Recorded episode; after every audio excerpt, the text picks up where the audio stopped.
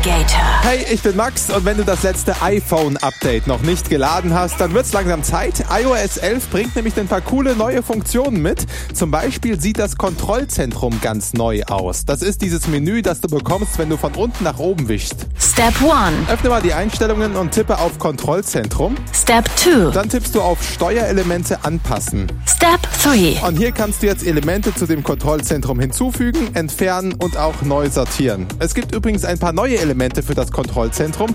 Mein Favorite ist die Bildschirmaufnahme. Damit machst du quasi einen Videoscreenshot von deinem Handy und verschickst ihn per WhatsApp. Nerd Navigator. Eigentlich ganz easy. Alle Steps nochmal auf planetradio.de und in der Planet App. Planet